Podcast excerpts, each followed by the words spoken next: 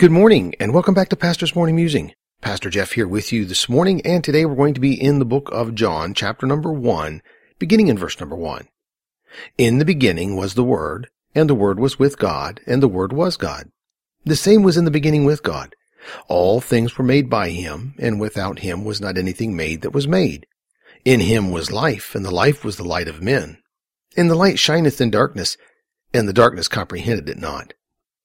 John's gospel does not seemingly start with the Christmas story. But wait, it really does.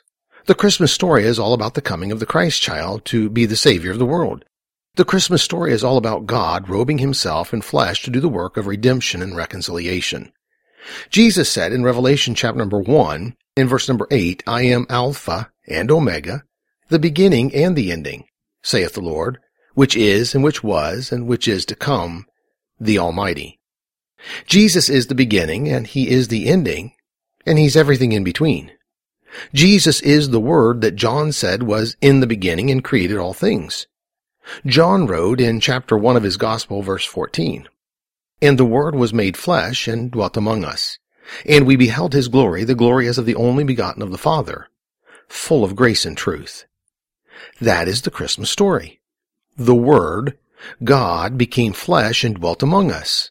Matthew wrote in chapter number 1, verse 23 of his gospel, Behold, a virgin shall be with child, and shall bring forth a son, and they shall call his name Emmanuel, which being interpreted is God with us.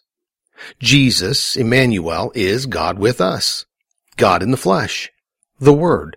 Alpha and Omega. The beginning and the ending and everything in between.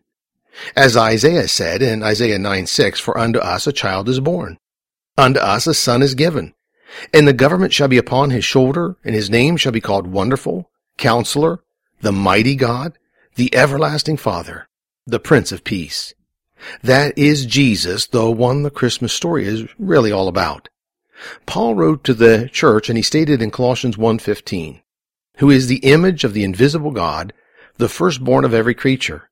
For by him were all things created that are in heaven and that are in earth, visible and invisible, whether they be thrones or dominions or principalities or powers. All things were created by him and for him. And he is before all things, and by him all things consist. Jesus, the Alpha and Omega, the beginning and the ending, the everlasting God, the sustainer of all things, who robed himself in flesh for the work of redemption and reconciliation. That's the Christmas story. You would never see mommy kissing Santa Claus if Jesus did not exist. You would never hear the sleigh bells ringing if there was no Christ. There would be no white Christmas if there was no Creator God. There would be no chestnuts roasting over an open fire if Christ were just a fairy tale. There would be no jingling bells nor Christmas cheer if God had not come here to earth. Jesus is more than just a reason for the season. Jesus is the reason. So let me leave you with this one last verse for today, John 3:16. For God so loved the world that he gave his only begotten son, that whosoever believeth in him should not perish, but have everlasting life. Praise God from whom all blessings. Thank you for listening in to the broadcast this morning. Join us every morning at 7:30 for a fresh episode of Pastor's Morning Musings. If you would like to listen to this musing again, please visit pastor-jeff.com.